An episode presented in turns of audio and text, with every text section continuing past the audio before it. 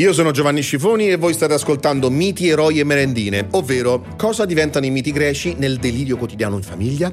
Cassandra e l'aerosol. Gli argonauti partono alla ricerca del calzino spagliato. Il cavallo di Troia per ingannare dei minorenni e fargli credere che i broccoli sono speciali patatine verdi.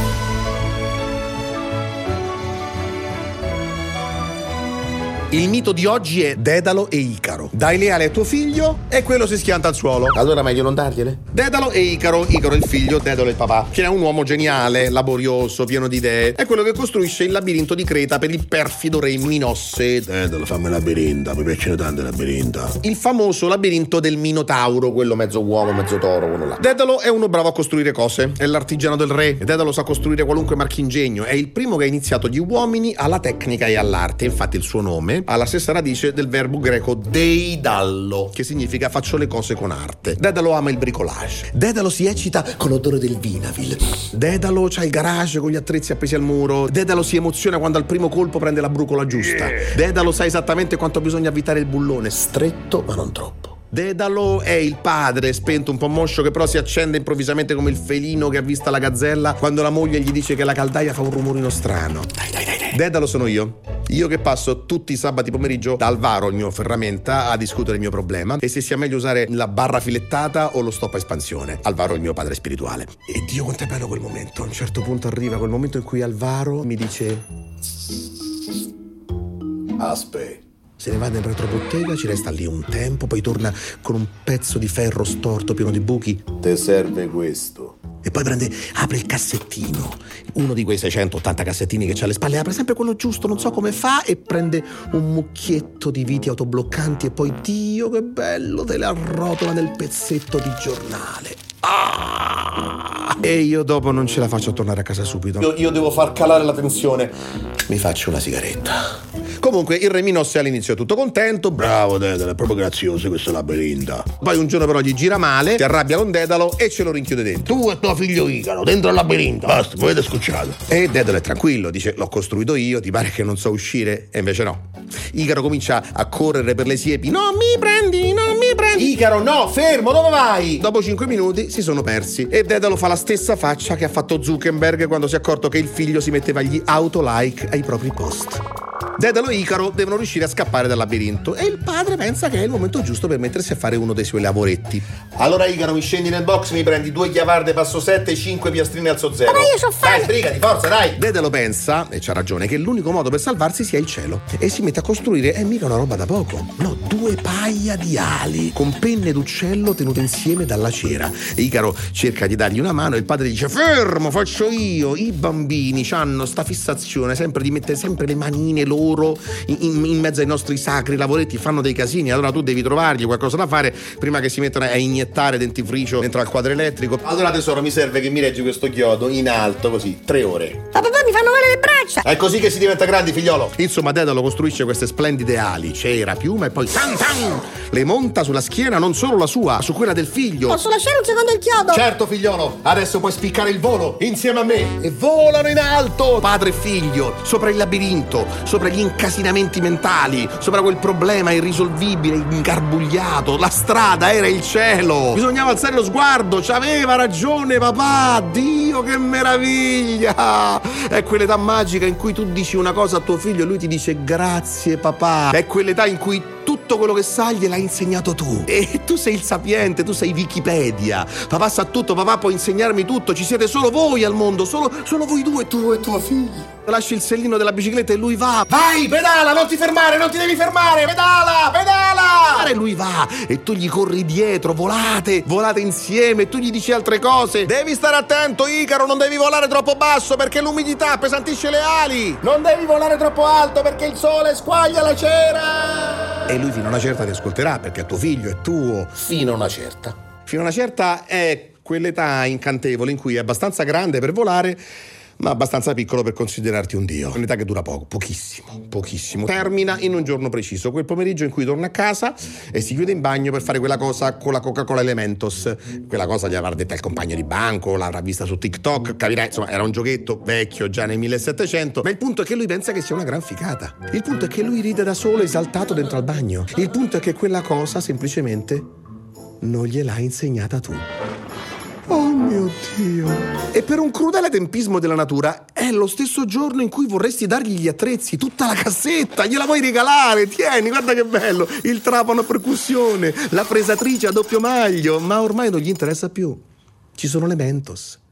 Ci sono i muscoli, i peli, il sudore, c'è il sangue, c'è da spaccare il mondo, c'è da mangiare il cielo, c'è da allungare la mano e prendere il sole che sta là, eccolo, ma cosa vuoi che se ne faccia di un trapano quando può avere un tornado? E, e tu glielo ripeti, Icaro, puoi volare ma non esagerare, né troppo alto né troppo basso, una cosa media, Icaro. E ti esce la cosa più squallida che ti poteva uscire, la meno convincente, ma una cosa media, con, questa vocetta moscia, ma perché dovrebbe ascoltarti? Ma, ma tu ti ascolteresti? Ma no che non ti ascolteresti, no? Tu ti diresti esattamente quello che ti dice ora tuo figlio. Ah papà, a canna, sei proprio cringe. E Icaro si slancia verso l'alto, fa due volteggi carpiati, sale ancora più in alto. Il sole, eccolo, finalmente guarda quanto è bello il sole, il sole squaglia la cera e Icaro, boom, precipita schiantandosi sul mare che lo inghiotte. Il padre, che vola poco più avanti, non sente più il battito d'ali dietro di sé, si gira e chiama Icaro, dove sei? Dove sei finito? Icaro, Icaro, Icaro! E quando infine con orrendo presentimento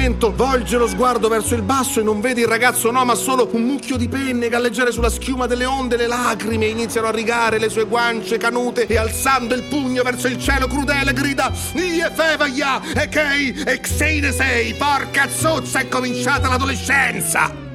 L'adolescenza ha questa caratteristica. Tuo figlio arriva ai 13 anni, si mette a fare cose spiacevoli e dici, porca miseria, ci siamo, questa è l'adolescenza. Poi passano sei mesi e dici, no, porca miseria, questa è l'adolescenza. Poi passano altri sei mesi e dici, no, porca miseria, questa è l'adolescenza. Poi altri sei mesi, no, porca miseria, questa è l'adolescenza. E avanti così, sempre peggio, di semestre in semestre, finché non se ne va di casa. A volte con due criminali messicani che sono diventati i suoi migliori amici, a volte con due poliziotti dell'Interpol che gli hanno appena sequestrato 20 20 kg di tritolo che teneva nella sua cameretta. Che poi dici, ma che ci farà con 20 kg di tritolo? Ma che si è messo in testa di fare il minatore? Ma insomma, un ragazzo intelligente, ha studiato, mi sembra un po' sprecato. L'adolescenza ha quest'altra caratteristica, puzza. Gli adolescenti puzzano, mentre i bambini profumano, soprattutto la testa. La testa dei bambini neonati ha una sostanza dei feromoni, insomma, della roba strana, che tipo una droga. Annusare la testa dei bambini è una droga, meglio della droga. Sì, perché alcuni sociologi americani hanno fatto un esperimento con i topi nelle gabbiette. Vabbè, questi sociologi americani fanno qualunque tipo di esperimento con i topi, mettono i topi nelle gabbiette, ti spiegano pure l'esistenza di Dio.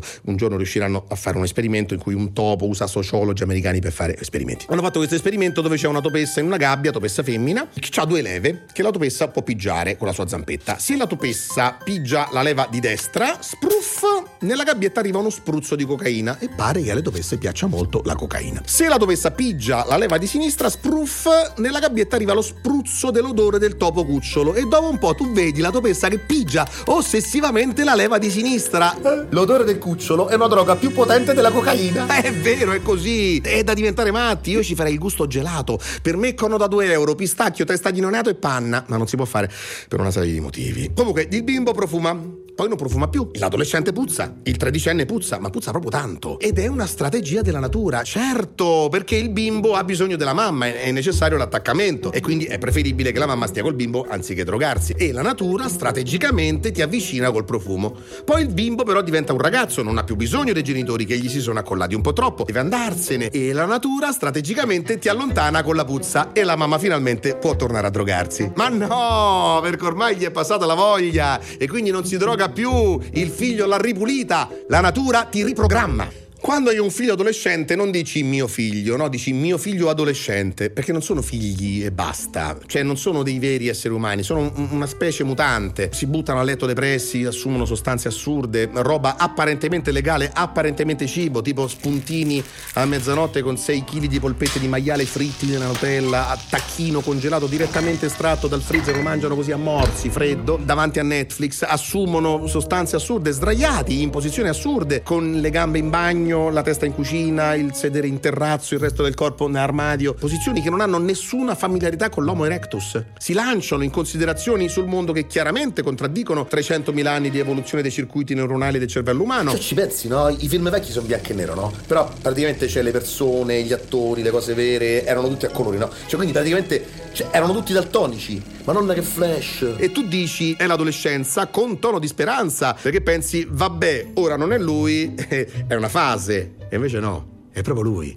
E l'adolescenza non è una fase, è una malattia. Chiedi consigli e tutti ti dicono quello che possono. Hai provato con delle tisane, ti dice amica di tua moglie. Hai provato con il collegio, ti dice tuo padre. Hai provato con l'esame del DNA, ti dice il tuo migliore amico. Ho un laboratorio che per 5.000 euro ti dà un documento che non è figlio tuo. È una svolta. Ecco, le risposte a tutto questo non sono facili. E per questo ci servono i miti. Che fece Dedalo con suo figlio Icaro quando questo divenne adolescente? Eh, che fece? Lo guardò negli occhi, gli posò una mano sulla spalla e pronunciò un verso immortale destinato a valicare i secoli e a giungere fino a noi. Entax ei cane o titeleis. Vabbè, fa quello che cavolo ti pare. Vuoi volare vicino al sole? Vuoi mangiare armadilli al forno? Vuoi appenderti con le gambe al soffitto? Fai quello che cavolo ti pare.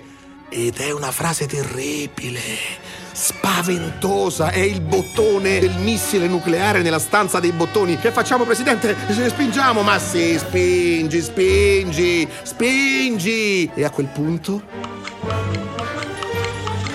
quel punto te la fai sotto. Perché dopo quella frase potrebbe succedere di tutto, potrebbe esplodere tutto da un momento all'altro, te la fai sotto, sì, ma, ma sei allenato a fartela sotto. Hai cominciato a fartela sotto da quando l'hai messo al mondo e ti sei accorto che i bambini hanno un talento speciale a rischiare la vita ogni 26 secondi. Gli hai dato la vita, ma gli hai dato anche la morte. Te la fai sotto da quando gli hai messo il primo pannolino e gliel'hai stretto così tanto da mandargli quasi in necrosi la gamba e il secondo pannolino l'hai messo a te stesso perché te la fai sotto, te la fai sotto quando mangia, quando respira, quando cammina. Te la fai sotto perché sai bene che se è vivo è un miracolo e se è un miracolo significa che forse non dipende da te.